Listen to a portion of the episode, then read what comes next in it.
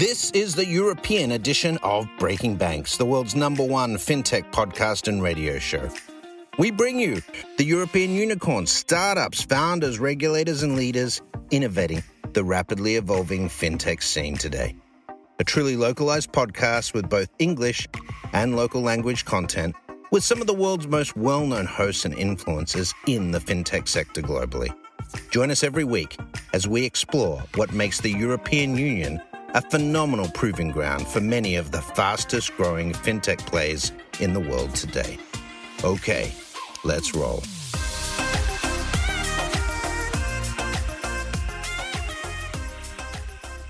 Welcome to Breaking Banks Europe, episode 126. I am Paolo Sironi, your host today, and today is special. I'm happy to launch the first episode of Breaking Payments, our new podcast series dedicated to the innovation in the payment space across industries, technologies, geographies, and business models. And this first episode is powered by PPRO. You all know PPRO, an industry trusted provider for local payments infrastructure that powers global growth for payment companies. Now, payment modernization is a foundational and mission critical business for any digital solution. We all know why. Because a seamless and secure payment experience is an essential element to eliminate friction in user journeys. This has no industry boundaries, no digital analog restriction, no geographical confinement. Payments are also a very exciting contending space in which most of the fintech unicorns and the non banking platform providers that aggregate financial services under their umbrella challenge the banking primacy globally. They are actually ahead of banking. And the two words which I want to stress in today's episode are unicorn or growth, and global, in short, how to grow globally. With that in mind, in this first episode of Breaking Payments, we will learn first how added value can be generated for clients in the payment space. Second, which are the operational challenges that payment providers have to resolve. Third, which are the key differences among markets that needs to be resolved when scaling from local operations to a global presence. And fourth, which is the winning culture, how inorganic growth can foster competitive advantages to succeed, especially when targeting distant markets. In my banking career, I worked for a bank that merged twice. And I founded a startup in Germany that was acquired by IBM in 2013.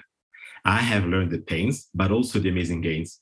And today, I want to hear from our speakers about their experience and their suggestions.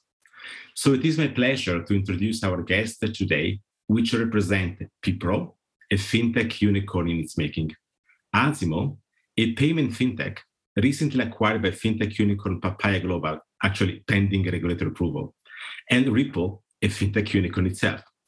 So let me start with Xavier Balaure de la Paz, the Chief Operating Officer of PPRO. Welcome to the show. Thank you. Thank you for having me, Paolo. I'm also glad to welcome Dora Ziambra, the Chief Operating Officer at Azimo. Welcome, Dora. Welcome, everyone. Thank you for having us. And let me introduce you to Sendi Young, the Managing Director for Ripple in Europe. Welcome to Breaking Payments. Great to be here. Thank you. So then, let me ask our guests just a few introductory questions before we deep dive into today's topic. Xavier, how did you join PPRO and what do you expect from today's conversation?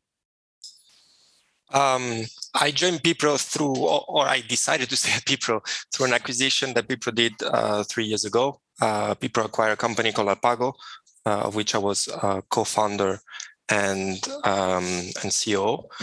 Uh, and from the very first moment, you know, when I when I met PPRO, I was super excited uh, to the challenge that they were trying to uh, to tackle, and that's why I decided to to, to stay. So, Dora, in two sentences, uh, tell us about your experience at Azimo. In two, it's been eight years that feel like 20. Um, it's been an amazing journey uh, of growth, and I've learned a great deal. Good. And uh, Sendi, I, I think you joined Ripple very recently from MasterCard. What is your new role?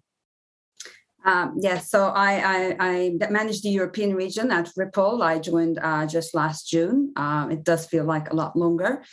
and um, I mean, I, have been at Mastercard. I was five years. I was working very much at the intersection of payments and, and technology, a lot of emerging uh, technologies. Uh, but with the obviously growth of the blockchain crypto space, um, I really wanted to jump on board, be at the heart of the industry, and be part of that massive change and be in that sort of driver's seat with a lot of other people in, in, in this in this sector. So, okay, uh, So let's deep dive and get straight to the core of the discussion, or I believe is the core of the discussion, the problem or the opportunity to generate added value. Xavier, I really want to get your opinion about this. Uh, um, can you give me examples on how uh, payment providers and infrastructure can add value in the payment space? Yes, for example, I can give two concrete examples. No? One is more towards fintechs, uh, like, for example, Stripe. So we partner with them to to innovate and provide uh, more payment methods uh, in in the market. So not everyone, I think, can keep up with the pace of companies like Stripe.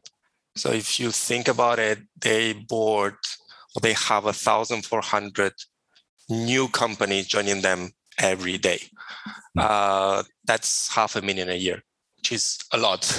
And so, for example, concretely, you know, we were trying to see with them how can any of their clients have access to the payment methods that are relevant in Europe, but also in APAC and, and Latin America, while at the same time not going crazy and doing the whole onboarding, screening each one of them, doing KYC, etc., which would be totally unfeasible.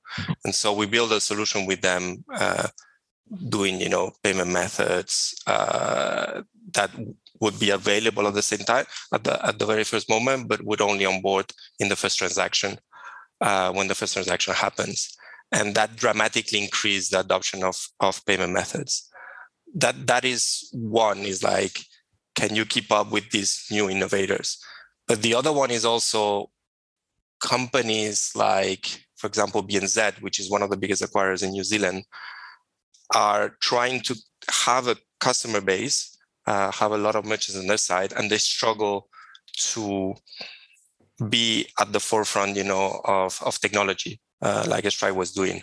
And so how can we help them uh, provide them technology and, and, and be cloud-based and, and provide the boarding, all the all, all the features, you know, that Stripe can do uh, for them in the market. And there's also something that, that we can do for them.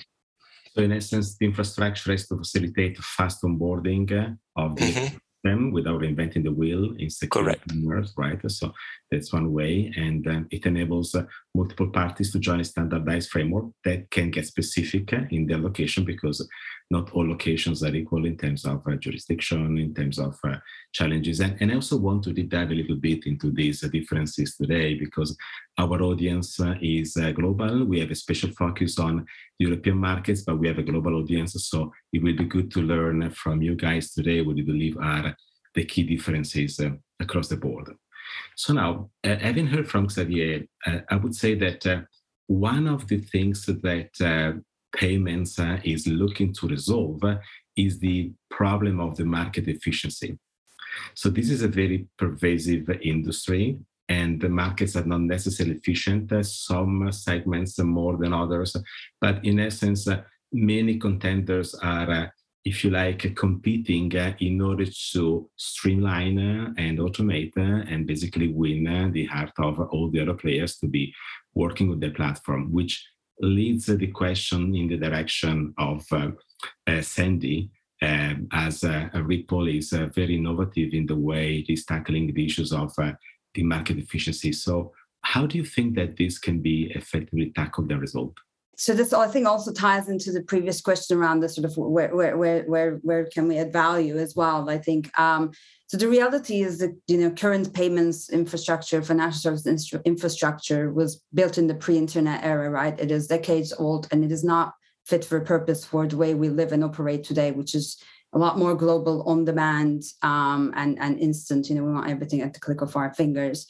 Um, when you look at, for example, the cross-border payment space, right? There's still you know two, trillions of um, dollars of payments that are sort of trapped capital in in destination accounts um, 6% of payments get lost. Um, it still costs, you know, about 7, 6, 7% uh, in fees to send money abroad. Um, and with all of those inefficiencies, I think where sort of crypto and blockchain, you know, adds value and, and addresses some of those inefficiencies uh, is really bring this ability for uh, instant settlement, creating new sort of lines of liquidity, and providing ability to to make those payments um, again instantly, um, preventing the need for these locked capital around the world, so that you know the companies uh, that we work with can use that to actually uh, grow and expand their business. Um, I think specifically around the sort of some of those like kind of challenges, I think liquidity has been a big uh, challenge underpinning the crypto space. Um, and that will really underpin sort of the enterprise adoption in that space because again if we look at some of these you know maybe if you're sending uh, i don't know us us dollars to euro not such a big issue but when you come out of those uh, g20 markets right if you understand that the peruvian sol indian rupee still there is um, there's kind of lack of liquidity and um, and and challenges out there. Um, and and really, I mean, today the, the, the liquidity in the crypto space has been growing significantly, but still limited to a, in a handful of exchanges. With um, um, it, it, used to be limited to a handful of exchanges with a few million dollars of volume across all assets, and that's um, significantly has been growing. Yet it's still very fragmented, a bit similar to uh, traditional FX markets um, with maybe a bit of an exception that it is a bit more focused on the crypto exchanges. Um, but really, what we're seeing is like even as this fragmentation grows, more and more companies, institutions wanting to offer crypto services. And that's one of the reasons. Again, we are, you know, looking. We're offering more things. We've recently announced our liquidity uh, hub solution, which will basically help companies um, essentially source, you know, digital assets as and when they need at the most optimal prices. Sendi, do you think there are more opportunities uh, to eliminate inefficiencies in cross border uh, operations or within jurisdictions? Um, I mean, there's a lot of efficiencies. The space we've initially been mostly focused on has been the cross-border payment space. I think that's where particularly um, crypto and blockchain solutions can add a you know massive amount of um, value. I think in within jurisdictions, you know, uh, it, it's not it's not perfect and it's not all, all nice and and and and, uh, and, and green. Um, having said that, I think there's been a lot more innovation, a lot more uh, adoption of sort of real-time payments um, solutions, um, etc. Again, really depends on which which country, which jurisdiction around the world you're looking at. Um, I think from a jurisdiction differences perspective, I think regulation is I think the biggest difference. We see a massive range, um, mm-hmm. which maybe we can talk about it in a bit later as well. So, a question to Dora. Um, you are a money transfer provider. So, how do you resolve the inefficiency problem to give value back to customers? Yeah, if we're going to talk about the obvious inefficiency of um, price and speed for um, consumer payments here for cross border, and I'm pretty sure I know that everyone here on the call has lived in a country not from where they're originally from, potentially at some point in their life, or potentially continue to do so. And that's something that has been happening for decades. And still, it's one of the most um, cumbersome processes and um, Sendi also quoted the six to seven percent cost, uh, but also the onboarding, particularly when you're a new person in, in a new country and don't have uh, a bank account. Um, so the first step for us was to on do this digitally in, in you know instead of doing the uh, brick and mortar which was originally the model of the likes of western union and moneygram which they continue supporting um, at this moment um, but you know the first step was to go digital to also be able to reduce the cost on that side because um, more people have mobile phones now. Potentially more people have mobile phones than have ever had laptops or uh, desktops. Um, so uh, Azimo is the digital uh, money transfer cross-border payments company in other words. Um, and that was the first step in reducing the the cost by uh, simplifying the value chain.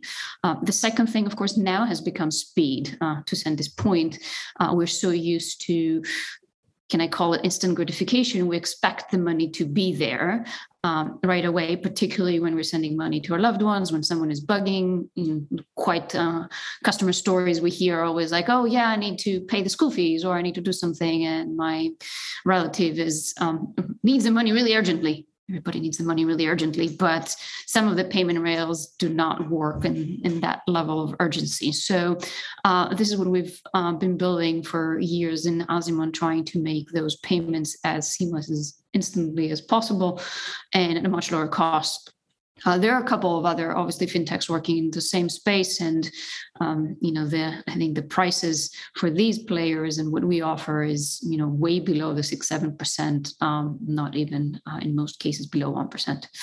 Um, so this has been uh, our mission uh, for uh, many years, and I think we've we've succeeded uh, to a certain extent, but the market is vast, right? There's reported 800 billion per year uh, sent in remittances. That's the reported. At another 40, 60% unreported, you're getting a pretty large market on the consumer payments. I actually wanted to discuss a bit about the size and opportunities in this large market. But before we get there, I have a question for Xavier. You heard from Dora.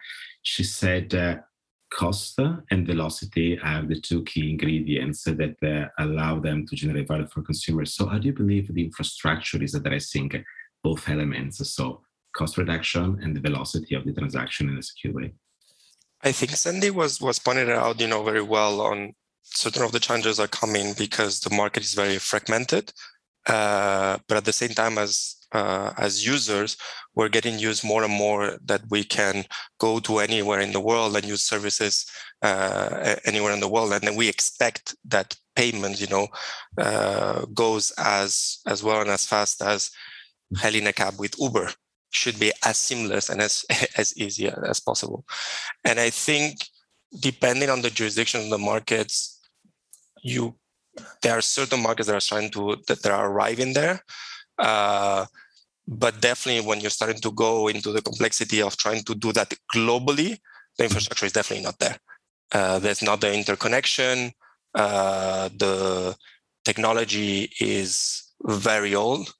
Is is still crazy that banks still use text files in order to reconcile transactions. I, I, I just don't understand that that still happens. Uh, but also is because the industry is so hot, there's a lot of M&A that is happening. We are an example of that. Dora is also an, an, maybe now an example of that. You have all these multiple platforms uh, that have been added into the system and they're not well synchronized and well connected. And that is something that we're really trying to to help not to orchestrate all of these connections better and to have consistent flows consistent points of data that you can receive and, and build the products on, on top of that. Uh, i think there's a still a lot to do. So Dora was mentioning uh, uh, the size of the market and also the remittances market. Uh, we all know that the number of banks uh, carrying of remittance businesses has been shrinking uh, in the last 10 years. so the margins uh, are still there because it can be expensive for the users to access those services. But in essence, uh, overall, uh, traditional bankers are seeing payments more and more like a cost center instead of a revenue center as it used to be in the past. However, uh, they might be missing the point because uh, payments uh, is uh, an invaluable source uh, for revenues when seen horizontally across organization for the generation of new business models. In essence, the nature of payment is changing from a business perspective to facilitate the transformation within the industry definition, the banking industry definition, and beyond the borders of the banking industry definition. So, Xavier, we'll get back to you to start uh, uh, this more conversation around uh, how do you see the payment space evolving in terms of how the various actors are positioning, how is the market is transforming in terms of margins, or how is the competitive landscape going to be shaped by different technologies?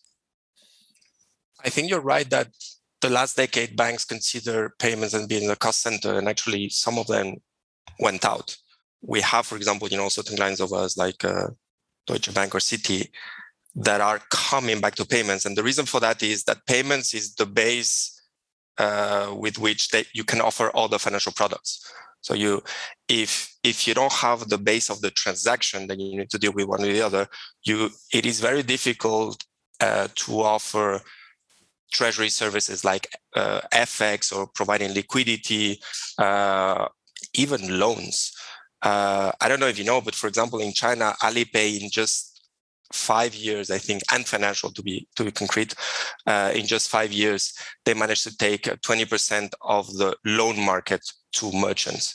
They are so strong in the payment services that they're offering to their merchants that afterwards they have built a, a connection to the banks uh, in order to provide loans in a matter of seconds. So and because they have all this information about about the the transactions the banks are really able to receive the information that they that they need to price properly and bid for that loan to to merchants. So i think banks and, and other payment players have recognized that and has totally changed their, their their opinion on payments. And that's why you also see right now companies are starting to say embedded finance uh, which is basically with the base of payments, be able to provide additional financial services. You truly speak my language. Uh, two emerging strategies are occurring uh, in financial services worldwide. One is the contextualization of banking or embedded finance more in general. And the other one is the uh, primacy of wealth management to transform the relationship with clients. Now, if you think about the traditional bank, uh, a bank used to be a credit institution with services on the sides like payments and then investment management insurance. Now, the new starting point in these two strategies to recreate business models are payments when you create a platform engagement across your boundaries. So that's the starting point, it generates the data, or the framework for planning and wealth management. And today we focus on the first two. So payment as we're breaking payments to understand how this is the new foundations of the next generation of business model in the financial services industry. And uh, uh, Sendi, um, Ripple is definitely at the forefront of this. So how do you see uh, the competitive landscape transformed by providers like you that uh, excel in the usage of technology, new technologies to create a different type of interactions among the participants? Mm-hmm. Yeah, yeah. I mean, I, I, I actually, I do see the sort of the impact of like crypto and adoption of blockchain and payments just as like that next phase of evolution of payments, right? Because payments have gone through, have been going through a massive transformation with you know increased digital adoption, accelerated by COVID, obviously, uh, more increased adoption of real time, uh, real time settlements um, also you know spurred by regulation in, in, in some parts of the world. Um, and i think again crypto blockchain is, is kind of the next uh, i think phase of this. Um, and in a way i mean i see that um, like what is payments right? You are moving money from one place to another place. Uh, i think just looking at it as money is in, in, a way very limited in today's world as well because we are in a place where we're seeing that everything is being tokenized and we believe increasingly will continue to do so right? I mean last year was this massive year of a massive boom in boom in, in nft so from anything from like real world assets to digital assets everything be, is being tokenized. So more and more i believe like that ability to move value seamlessly across the world on demand when you need it uh, efficiently at a fraction you know almost almost um, at no cost is going to be increasingly important. And I think that that's where um, blockchain and crypto has a, a, kind of massive advantage and enables this. Um, I, I, feel that you know this is really the first time we're able to create these very digitally native experiences and and, and ways to move value. Um, I mean, with Ripple from the earlier days, basically, um, it's it's. I mean, I actually don't know any other company like that who has really focused from early days using crypto and blockchain solutions to address a very specific use case around this cross-border payments. And uh, there's been obviously lots of hype cycles and speculation, and and you know, not really, uh, you know, not really just following those, but solving those those issues because that's where the sort of big value um, I believe is and we've been partnering with you know enterprises you know and, and lots of different parts of the ecosystem from banks which you know you've been talking a lot about from more like payment service providers and and others governments regulators in a number of ways because this whole the change is all across the ecosystem right um, all the central banks are looking at central bank digital currencies now, right? Whether they're in research stage or or more advanced pilot stage, or you know, in China's case, or already at massive adoption stage. Um, so um, I think it is important. So I, I, guess the point is the transformation is all across the ecosystem. Crypto is kind of the next and the latest phase of that that evolution.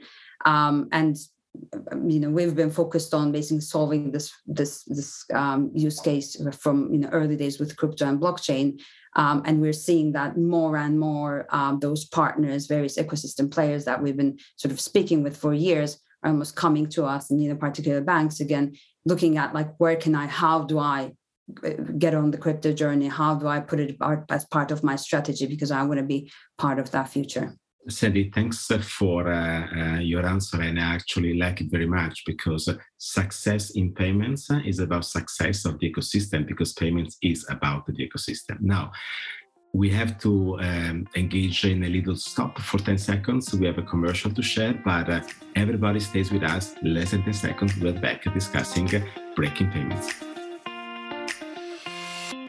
We are PPRO we globalize payment platforms for businesses so they can offer more choice at the checkout and boost sales. Payment service providers, enterprises, and banks that run on our infrastructure are able to launch payment methods faster, optimize checkout conversations, and reduce the complexity of managing multiple fund flows. Citi, PayPal, and Stripe are just some of the names that depend on us to expand their platforms beyond borders. In 2021, we processed 14.7 billion euros for our partners. And with a growing global team of over 500 people, it's no wonder why we are considered the go to digital payment experts. Welcome back to episode 126 of uh, Breaking Banks Europe. And today we are enjoying the first episode of our new series, Breaking Payments. I'm here with Sendi Young of Ripple, Dora Ziambra of Azimo, and Xavier Vallaure from PPRO. Now, we've been discussing a few things about uh, what is happening today in payments, uh, how technology is changing the relationship among the participants. Uh, and I want to understand a bit more from uh, our guest about the key challenges uh, and what we can expect in the future. I started dropping an idea myself, but feel free to develop your own. if you think about the history of payments, um, we know that one of the first, uh, if you like, a moment, the breakthrough moment was uh, the creation and invention of the ATM. So basically, before, if you wanted to buy a Gucci bag, uh, you had to go to your bank, queue up, get all the cash, go back to the shop, and put the money on the table to get the Gucci bag. Now, with the ATM machine, you didn't have up. You went to the ATM machine around the corner, put the card inside, and get the money out of it. But that was not enough. The second thing that happened was the invention of the credit card. So now you didn't even have to go to the ATM machine. You could present the credit card and get your Gucci back. Now, what is the essence of this? The essence is the bank, the ATM, or the credit card are a proof of identity. So, in essence, the real essence of payment innovation is the creation of a mechanism basically to prove that you are trustworthy as an individual, that your identity is such and you have money in your account. Now that you are shifting to digital, we cannot think of payments transformation without the transformation of digital identities, especially where we consider very complex uh, ecosystem that needs to operate the one with the other. So I guess that in my view, the future of payments is also the future of uh, digital identities. Uh, Xavier, what is your take on this? I agree. It's very interesting what you're describing because when, when I was studying payments, someone was explaining to me all the different um, players in a, in a digital transaction, you know, from an acquirer, an issuer, the, the, the company that is helping you to identify, etc. And then he was comparing that when you go into a restaurant and you're paying cash, which all of that industry disappears. You just handing your, you know, your your, your ten dollar bill or ten euro bill, and then that's it. Um, so it is incredible that the moment that you don't see the other and you cannot trust this other person, the whole industry, you know, that that uh, that that that generates of that. Um, I, I, think you're right. Uh, I, I, think uh, there is a big component about identifying not only the end user but also the merchant. There's a lot of uh, fraudsters that are uh, hiding themselves behind uh, uh, merchants, you know, in order uh, in order to get money. Uh, but that is also that is only one one component one component to it. I I think there are new experiences that didn't even exist uh, before. So we have, for example, a, a, big belief that in the future, any end user should be able to pay however it wants anywhere in the world. Is not is not even about um, that if you're in a specific country, everyone it's paying with I don't know in the Netherlands with iDEAL or if you are in the US with a credit card. It's just that anywhere where you are in your virtual world or in the world, you should be able always to pay the way that you like to do.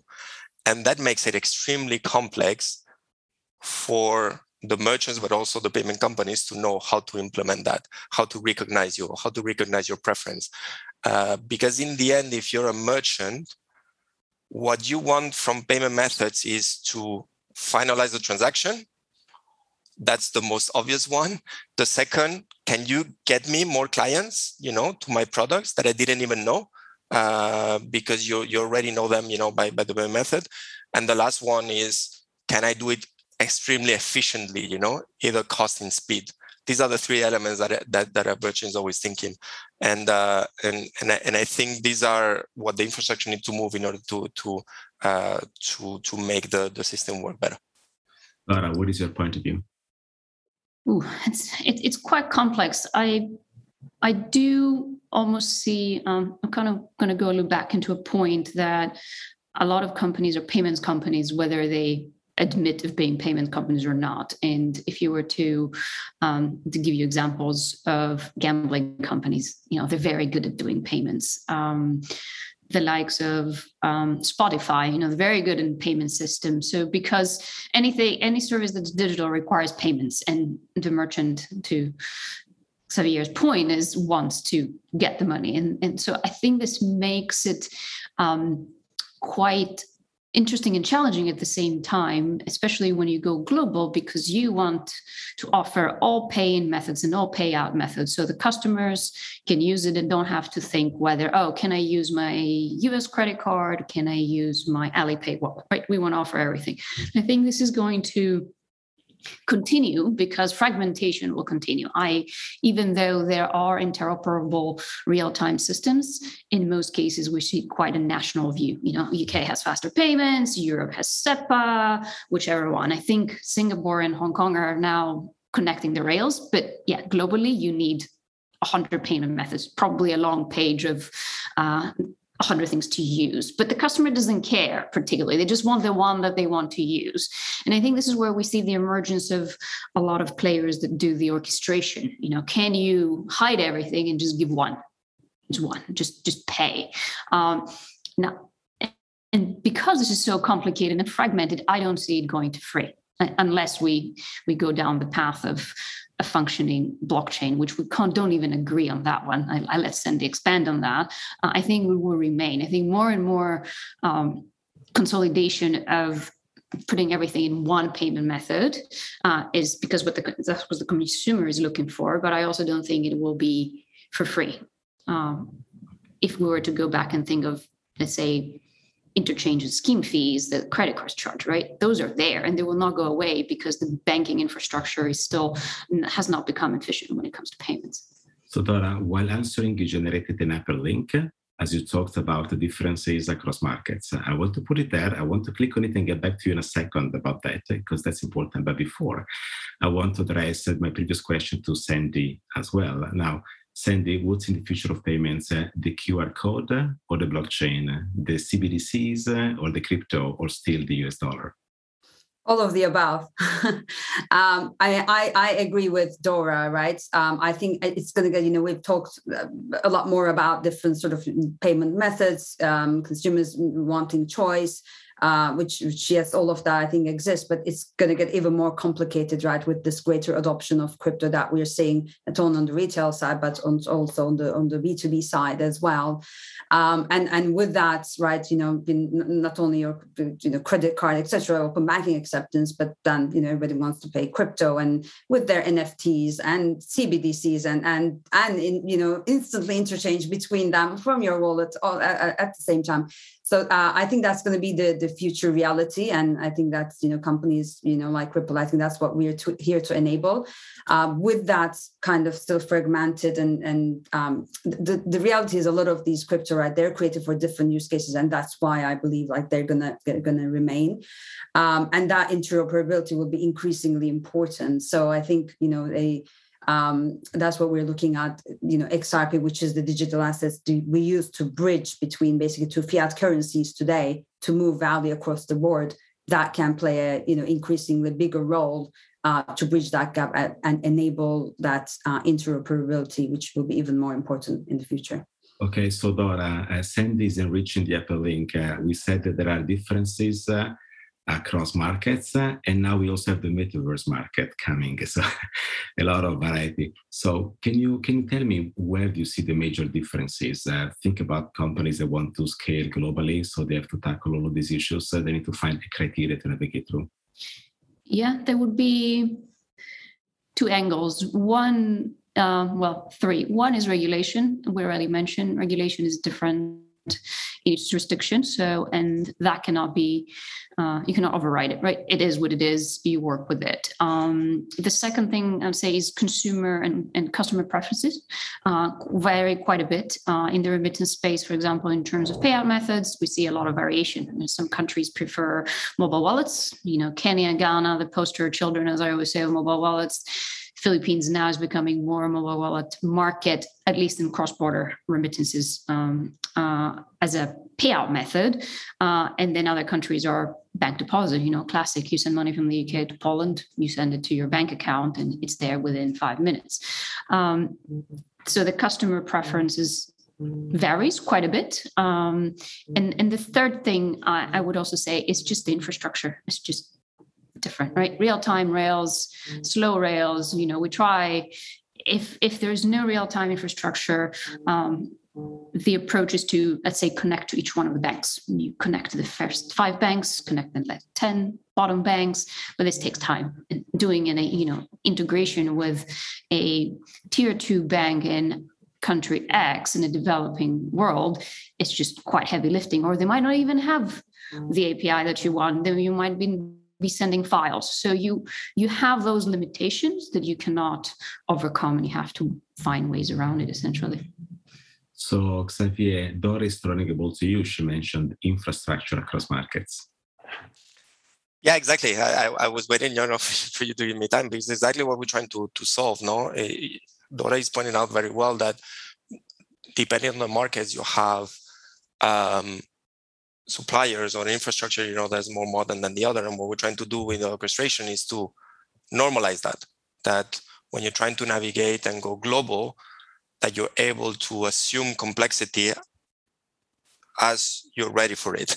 and what I mean with that is how much do you want to uh, to stay, uh, let's say, authentic to the payment method, you know, and the the very specificities of how they do that in, in the market. So, for example, I don't know, in Brazil, you know, they have this payment method called boleto bancário, uh, in which is a prepaid payment method, you know, and, and you have and you show a payment slip. It's very difficult how you handle, for example, your stock uh, in an airline uh, when you have a prepaid payment method, because basically you just know that you have a customer, but he hasn't paid, and until you don't have a confirmation of payment, you don't know if if you really have sold that uh, that uh, ticket. Uh, so and and you really need to rethink. Uh, and and and what we're doing is we're normalizing that so that you can deal with that all all, all across uh, all across the world. I also want to mention one thing, which is we mentioned constantly banks and financial accounts, etc. A lot of markets still have a lot of cash, uh, and um, and that is something that is still need to be dealt with. There are certain payment methods that are trying to just digitalize that money and be able to handle it. uh, but it's still uh, is still tricky. And then the last thing that I want to point out is the importance of of the data. I, I think one of the things that um, digital payments is really bringing into the market is providing lots of amounts of data that makes that the pricing is more accurate basically and that you can even lower the pricing. In the end on financial products rely on statistic statistics models in order to uh, handle you know know how much is the risk of a default if you're a merchant you know if you're acquiring merchants or a or a fraud if you're if you're dealing with users. And all of that data and having more and more data allows you to price it better basically. So there's actually different uh, uh, habits uh, um, across the European countries. Uh, for example, when I take a taxi in Milan, often I read the sign saying, we don't take credit cards. Uh, when I'm in the Nordics, uh, there is a sign saying, we don't take cash. and but once once uh, I got into a taxi that said we accept bitcoins, and I'm not sure that is uh, worthwhile to pay with bitcoins. But then thinking, well, Sendi, what do you think about all of this and the differences that uh, you have to face when uh, you invite your clients to use your technology and your solutions for payments? Yeah, yeah. I think I mean particularly in the in the crypto blockchain space at the moment, the, the massive stark contrast between different markets is is really around regulation. I see, right? Um, so you have kind of the you know complete ends. On, on one hand, you have the sort of outright bans with likes of China, and you know they want to focus on the central bank digital currency, and that's the only one that's going to prevail. Um, on the other hand, you have sort of in the US more of a um, regulation by enforcement, you know, a lot of industry bodies kind of trying to work out who's going to regulate what and how and when. Um, and then um, you have more, I would say maybe, you know, a bit more in between is, is, you know, places like UK and Europe, I would put the same way, but also other countries like uh, Singapore, Japan, I think Switzerland are good examples where the focus is more around providing like rules of the road, more clear regulatory and licensing frameworks um, so that you can achieve you know all elements in terms of both sort of consumer protection but also encouraging innovation um, and clarity um, in the markets because the reality is i mean without these kind of i think clear consistent thoughtful, thoughtful regulations uh, I don't think any country can really thrive sort of it, it, the way you know the financial services payments is going with this increased adoption of um, crypto and blockchain um, I mean, I, I I feel very fortunate, honestly, you know, being you know focused in the UK with the the business I'm focused in, in, in Europe. Um, UK has been a leader in in um, providing sort of more clear guidance in the uh, around crypto, but in general, even more in the uh, fintech space. Um, and I see a great opportunity to continue to do that and continue to be a hub for not just fintech but crypto. And you know, some of the government has has um, has stated you know clear objectives and ambitions uh, to continue to play that role. So I think um, we're in a great place. You know, lots of work to be done, but uh, we're in a great place, and, and um, I feel fortunate about that. That's good. So today we talked about technology, we talked about interoperability, we talked a bit about uh, regulation, uh, money transfer, and now I want to talk about you, your experience to conclude. Um, I said that we have today um, Sendi. She moved from Mastercard to Ripple, so quite a change in terms of uh, uh, corporate culture. We have Dora. She just got acquired, I mean, her company by uh, another company pending uh, regulatory approval, and Xavier, who joined the PPRO uh, through an acquisition. So, culture is an essential element uh, when you grow because you acquire not just pieces of technology, but you acquire talent, ways of thinking. And I guess it requires an effort on both sides to synthesize uh, the new common framework that enables everybody to move forward. So I might start from Sendi, then Dora and Xavier. If you want to share your experience, some lesson learned, we'll be very eager to, to hear about it. Sendi. Uh, yeah, I mean, absolutely. Culture is, is absolutely very important. It's that kind of invisible glue that you know binds everyone together and, and kind of marching towards the, same. And and um, I think it's really exciting again in, in a place where Ripple, I think where, you know, everybody is a true believer and, and you know, this is the, the way, you know, the financial services and payments and uh, beyond like how companies adopt crypto and blockchain uh, is to evolve. And I think that's a really exciting place to be uh, for that angle. I think in a in a you know being in a very you know fast paced uh, growing uh, place, it's always important you know is to think about like keeping that dynamism, agility, being able to be very quick and you know turning things around and and and growing uh, with your customers and being responsive, uh, but also um, you know keep being able to you know grow and and have those systems and processes and and infrastructure um, to make sure that you have the efficiencies to enable that growth, but not let it you know hinder that culture and and speed. Um, I think that's something really important, and you know we're thinking about this honestly on a daily basis. Um, you know in the london office we have about 60 people and growing massively um, hiring quite a lot.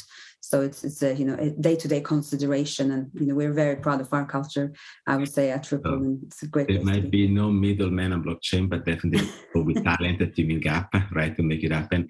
Dora what about you? What is your expectation? What is your experience um, well, given that we are not one yet, but we're very excited to be joining a, well, I would for sure say hyper growth tech company, right? And that was important to us in terms of culture, um, in terms of uh, are we willing to try and, as we say, quote unquote, break things, but also uh, be very careful uh, not to they bring innovation without breaking. Because if you think that you know Azimo has been focusing on remittances uh, papaya focuses on payroll.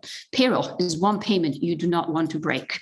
You know if your salary doesn't make it is even worse than the money you're sending to your mother or to your sister. Um, so there is a very interesting combination of the two companies coming together. Culturally uh, we have the same um, you know i don't want to also passion and vision of making payments as seamless as possible, uh, but also being terribly aware of the importance of those payments uh, that we do send uh, before as remittances and now as in uh, as in payroll. So we hope that the culture as the you know culture what did peter drucker say? Uh, culture its strategy for breakfast is very important because we are um, both willing to try new things and grow really fast and expand but also be very careful on, of the detail right? Given the context of the payments that we are making. So xavier you made it happen. What is your experience?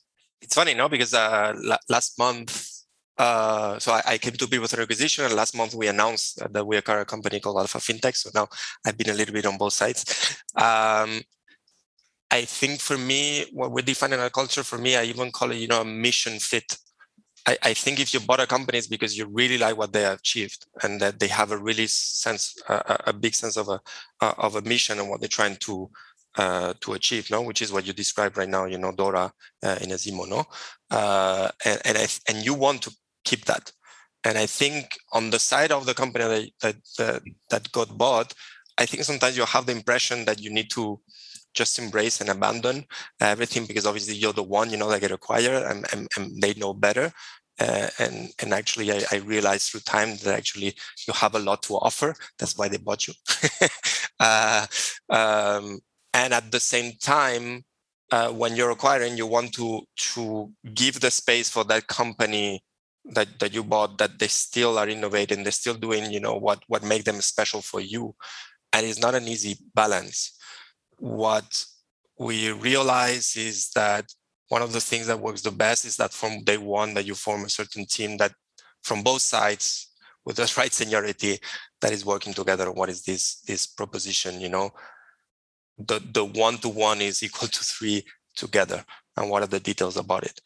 Um, because that is what is going to make that every little step that you're doing is just reinforcing that you're doing that better uh, better together but at the same time that you're giving the space to the company to grow as you expect that to do. I'm very pleased that we started discussing the modernization of payments and we ended with a conversation about how humans are interacting to make it all happen. Now we are at the very end of uh, today's show. I want to thank Sendi from Ripple, Dora from Azimo, and Xavier from PPRO. I remind you that this was episode 126 of Breaking Banks Europe, but actually the first episode of Breaking Payments uh, that uh, has been powered by PPRO. PPRO, as you all know, is uh, an industry trusted provider for local payment infrastructure that powers global growth for payment companies. And that's a wrap. Thanks for listening to Breaking Banks Europe, a Provoke Media podcast in cooperation with FinTech Stage. Don't forget to tweet us out, shout out, or post to the team at Breaking Banks EU on Twitter.